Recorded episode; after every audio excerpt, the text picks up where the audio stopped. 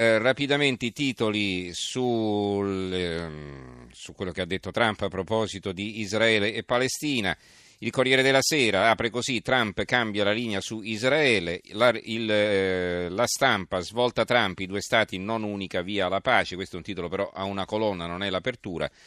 Il messaggero, Trump su Israele e Palestina per la pace non servono due stati, l'unità, pietra tombale sulla pace, Trump e Netanyahu seppelliscono la soluzione di due popoli, due stati in Palestina, l'OLP sarebbe l'apartheid, ma Donald ribadisce che vuole l'ambasciata a Gerusalemme.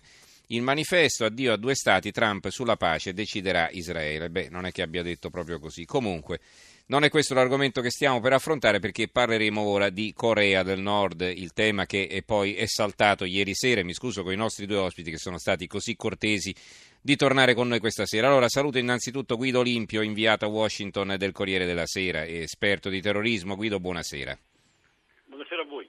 Allora, eh, beh, insomma, l'occasione per parlare della Corea del Nord eh, spesso ce la fornisce lo stesso Kim Jong-un, no?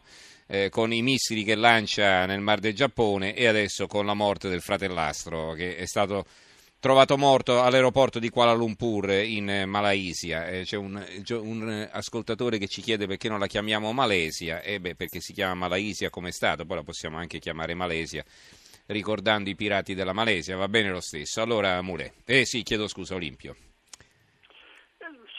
Eh, insomma, l'inchiesta all'inizio sembra che sia una storia, veramente una spy story, eh, che il fratellastro sia stato assassinato eh, con del veleno, le cause della morte non sono state ancora accertate e forse eh, le, le è stato assassinato da una o più donne eh, che gli avrebbero spruzzato o comunque eh, dire, lanciato del, del, veleno addosso e quindi questo avrebbe provocato la morte. Perché Kim avrebbe deciso di eliminare il fratellastro, sempre dubitativo e ci tenga a sottolinearlo. Certo perché sostengono che eh, ehm, ehm, il fratellastro poteva essere in futuro un'alternativa coltivata dal governo cinese, ricordo che la Cina è un partner ma anche un paese che confina e che è molto preoccupato delle, delle iniziative militari eh, nordcoreane e quindi eh, cercava di coltivarsi un leader alternativo. Ehm, ehm il fratellastro cinque anni fa aveva chiesto clemenza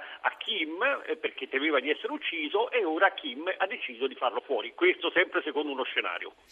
Ecco, una cosa che ti volevo chiedere, cerchiamo per quanto complicato di entrare nella testa di, del dittatore, di Kim Jong-un, no? questo che lo vediamo sorridere in maniera un po' così, sembra un po' psicopatico.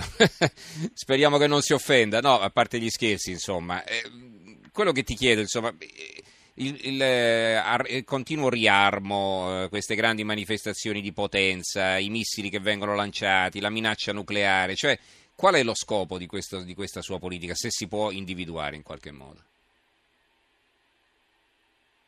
Ci senti Olimpio? Forse è caduta la linea con Guido Olimpio? Eh, evidentemente non ci sente. Allora, eh, intanto chiamo in causa Fabrizio Grasselli, che è il direttore dell'Istituto Dante Alighieri di Tokyo. Grasselli, buonasera e bentornato. Buonasera e grazie. Allora, la, l'abbiamo chiamata perché insomma il Giappone sta lì davanti e, e quindi eh, quando poi eh, Kim Jong-un lancia i suoi missili nel Mar del Giappone, eh, insomma c'è preoccupazione in tutta l'area, no? non solo in Corea del Sud che sono i diretti di rimpettai. Sì, eh, certo, i giornali in questi, in questi, giorni sono pieni di notizie che riguardano l'ennesimo lancio missilistico eh, che è qui viene considerato dai, dai, giornali locali, quasi tutti i giornali locali, come una risposta alla eh, riaffermata amicizia di Trump nei confronti eh, del, del, Giappone. Ora, mh, mm, questo è quello quanto dicono alcuni uh, opinionisti naturalmente giapponesi. Eh, si parla moltissimo anche, anche, anche, oggi, stamattina, sui giornali eh, del, dell'omicidio ehm, del, del, fratello di Kim Jong, anzi mm, di Kim Jong-nam, il fratello del dittatore coreano.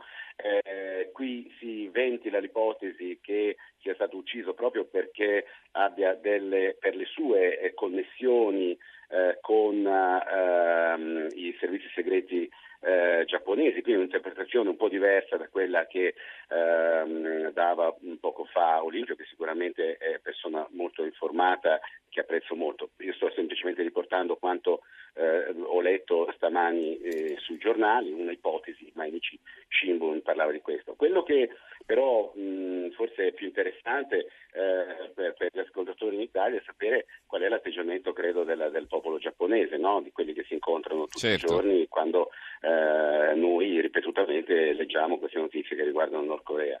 Eh, diciamo, c'è una situazione un po' eh, come dire, un po' contraddittoria. Da un lato il, il Giappone rimane ancora fondamentalmente eh, diciamo, eh, pacifista, il popolo giapponese rimane profondamente pacifista, però davvero non sa più che pesci pigliare, non si sente protetto, eh, non crede in generale alla, alla, politica internazionale di Abe. Ricordo che le più grandi manifestazioni viste in questi, questi, anni, erano 30 anni, 40 anni che non si vedevano, eh, sono state eh, manifestazioni enormi a Tokyo, in tutte le città giapponesi, contro la politica di Abe eh, del, di riforma della Costituzione che autorizza eh, i militari giapponesi a uscire dal territorio e essere coinvolti anche in conflitti eh, a fuoco, se, anche se non direttamente. Ecco, diciamo, c'è da un lato uh, questa, diciamo, c'è questo pacifismo che un pochettino si sta eh, sgretolando. Uh, diciamo, non c'è, i giapponesi sono poco inclini alle narrazioni populiste o uh, dell'estrema destra nazionalista, però effettivamente diciamo, c'è preoccupazione mm-hmm. e qui in linea di massima si tende, e ripeto, la mia non è un'analisi, ci mancherebbe altro, questo, eh, suo ospite da Washington è sicuramente molto più ferrato di me, però diciamo che la percezione più generale è quella che il problema non sia tanto il Nord Corea quanto la Cina. Eh, cioè che la Cina si comporti un po' come qualcuno, forse più anziani degli ascoltatori si ricorderanno quando l'Unione Sovietica utilizzava la Germania Est eh, un po' ecco, diciamo come, eh, come forza come spina nel fianco, sì, degli eh. equilibri. Ecco, qui c'è un po' questa, questa diciamo, sensazione che si avversa di più non è tanto il Nord Corea, forse anche il Nord Corea evidentemente, ma anche la Cina. Ecco. Allora, torniamo un momento da Guido Olimpio che è nuovamente collegato. Ti, non so se avevi ascoltato la mia domanda o te la ripeto. Insomma, stavo chiedendo un po' di entrare nella mente di Kim Jong-un e cercare di capire qual è lo scopo di questa sua linea politica, insomma, no? il riarmo, la, le continue minacce, gli esperimenti nucleari, eh, il lancio di missili e così via. Certo, cioè, qual è il suo dati, scopo? Cosa... Alcuni dati di base, sì. eh, cercando di separare no, dalla propaganda, dalle voci, anche spesso notizie incontrollabili, anche folcloristiche se vogliamo.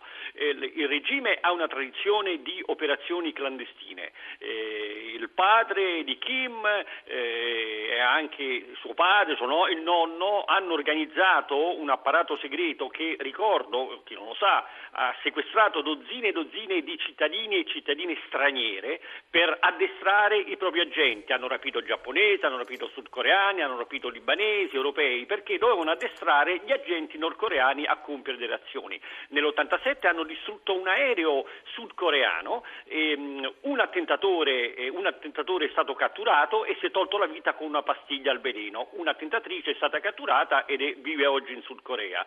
Eh, questo per dire che c'è una, dire, una propensione a questo tipo di eh, eh, attività e di questo tipo di azioni. Ehm, l'altro elemento è la paura, è evidente che dai racconti che si fanno purtroppo eh, è difficile andare in Nord Corea, no? ma da quello che trapela è evidente la paura di Kim eh, di, eh, di, di, di, attacchi, di stabilità o di qualcuno che possa attentare alla sua vita e quindi ha paura di chiunque possa creare problemi e quindi li elimina oppure li manda in purgatorio, cioè nei campi di rieducazione. Ehm, al tempo stesso è chiaro che eh, eh, ha una sua agenda che è quella di volere contare, lui lancia i missili, organizza queste provocazioni, quando, per, per, cosa fare? Tanto per ribadire che lui è un leader, è un leader quasi sovrannaturale, ma l'altro vuole essere riconosciuto come tale eh, dagli americani e da altri. Poi certamente si infila nei giochi regionali, come sono stati giustamente detti, con i cinesi, russi. Ricordiamo che Kim è arrivato alla bomba atomica, ai missili e comunque a un certo livello grazie a tecnologia acquistata all'estero, eh, in Iran, in Russia, eh, con l'aiuto cinese e forse anche pakistano. Quindi non è che ha fatto tutto da solo, dei paesi l'hanno aiutato a coronare il suo sogno. No, ma la cosa sorprendente è che eh, noi sappiamo che si tratta di uno dei paesi più poveri al mondo, eh, sono stati denunciati anche casi di cannibalismo durante le carestie ripetute che hanno colpito la Corea del Nord, eh, eppure insomma è uno dei paesi che investe di più del suo miserabile PIL eh, in armamenti. Eh, non so se volevi dire qualcosa a questo proposito, Guido, e poi ti salutiamo. Prego. No, certamente le, le, le, noi sappiamo, io sono, come dire, tra virgolette un cultore, io ogni giorno guardo i, i, gli scarsi giornali nordcoreani, alcuni sono, mm, come dire, ce n'è uno che è anche in versione inglese, ma insomma eh, mi diverto a guardare, a leggere i testi e vedere c'è, c'è chiaramente lo sforzo del regime di far vedere un paese moderno con palazzi, costruzioni po- puntualmente vuote e che c'è Stato racconta sempre la stessa cosa. Eh sì. Questa paranoia, questa ossessione eh, di, una, di, di, un paese su due livelli, un'apparenza e poi un'altra che è quella della miseria, della fame, delle carestie. Sì, io ci sono stato, mia... queste grandi strade di Pyongyang, eh, questi vialoni esatto, a tantissime corsie senza macchine. Cibo che loro fanno vedere, no? Ci sono, eh. Eh, che so, è famoso, no? il, il, regime can- decanta l'abilità di, del pesce essiccato o dei funghi, insomma, questo per dare l'idea di una situazione abbastanza particolare. Mm-hmm. Va bene Guido, eh, grazie per eh, la tua preziosa collaborazione, ti ringraziamo e ti salutiamo. Guido Limpio, inviato a Washington del Corriere della Sera. Grazie Guido e buonanotte. Grazie a voi. Allora torniamo dal eh, professor Grasselli, rimane, che rimane con noi ancora due o tre minuti e non gli chiediamo di più, sappiamo anche che ha da fare perché per lui la giornata incomincia e non va a dormire lì è mattina. Allora, ehm, professor Grasselli, ecco, ci dica qualcosa invece eh, sulla sensazione eh, così diffusa in tutta l'area, quindi anche i problemi della Corea del Sud che sono i dirimpettai e Seoul non è neanche tanto distante dalla, dal confine nordcoreano. Diciamo che la sensazione è quella. O ci si è abituati alle intemperanze di questo qui, per cui dice vabbè, sempre il solito sbruffone, eccetera, quindi più o meno non ci si fa più caso come una volta, insomma, grida al lupo al lupo, ma insomma sta sempre lì. Come no, la vede lei? Se, mm. uh, io credo che le parole più giuste le ha dette il suo ospite Olimpio fa, il dottor Olimpio, quando diceva che la Nord Corea non è nato, questa situazione non è nata da sola. Uh, la Nord Corea diciamo, è, ha ricevuto e continua a ricevere direttamente, indirettamente, segretamente uh, appoggi dalle, dalle, nazioni che ha poco fa citato il, il suo ospite. Quello che, si, quello che si avverte in questo momento è un po' di attendismo, tutti si aspettano, eh, io leggo insomma, regolarmente anche la stampa de, dei paesi eh, vicini al Giappone. E devo dire che la, diciamo, c'è attendismo, tutti si aspettano di vedere quale sarà poi effettivamente al di là della retorica elettorale la posizione di, di Trump eh, rispetto, rispetto, a questo quadro geopolitico. Mm, in sicurezza, indubbiamente in eh, qui ripeto, mm, si, mette insieme, si mettono insieme due fattori. Il Nord Corea è questa specie di scheggia impazzita che viene considerata tale anche con, con, molta serietà perché è vicino, quindi qui i missili possono arrivare veramente sulla nostra testa, eh, ma d'altro canto si eh, sottolinea anche quali sono i ruoli di altre potenze. Eh, prima eh, si parlava di, di, di, Pakistan, si parlava di, di Russia, si parlava eh, di Cina. Ora, mh, diciamo, eh, c'è questa sensazione di insicurezza, c'è l'incapacità di fornire eh, diciamo, risposte strategiche da parte eh, o alleanze. Ancora ieri sui giornali, eh, giornali, giapponesi e coreani si parlava di questa incomprensione tra i due governi, tra quello eh, sudcoreano e giapponese. Insomma, sembra la, la, sensazione che si ha è che nessuno sappia sinceramente cosa fare. Ecco, se proprio devo, devo concludere eh, in una maniera eh, diciamo, forse un po' negativa e pessimistica, ma questa è la sensazione, diciamo, ecco. Benissimo, allora grazie al professor Fabrizio Grasselli, direttore dell'Istituto Dante Alighieri di Tokyo e così abbiamo sentito anche il punto di vista di chi vive in Giappone. Grazie professore, buonanotte. Grazie a voi e buonanotte.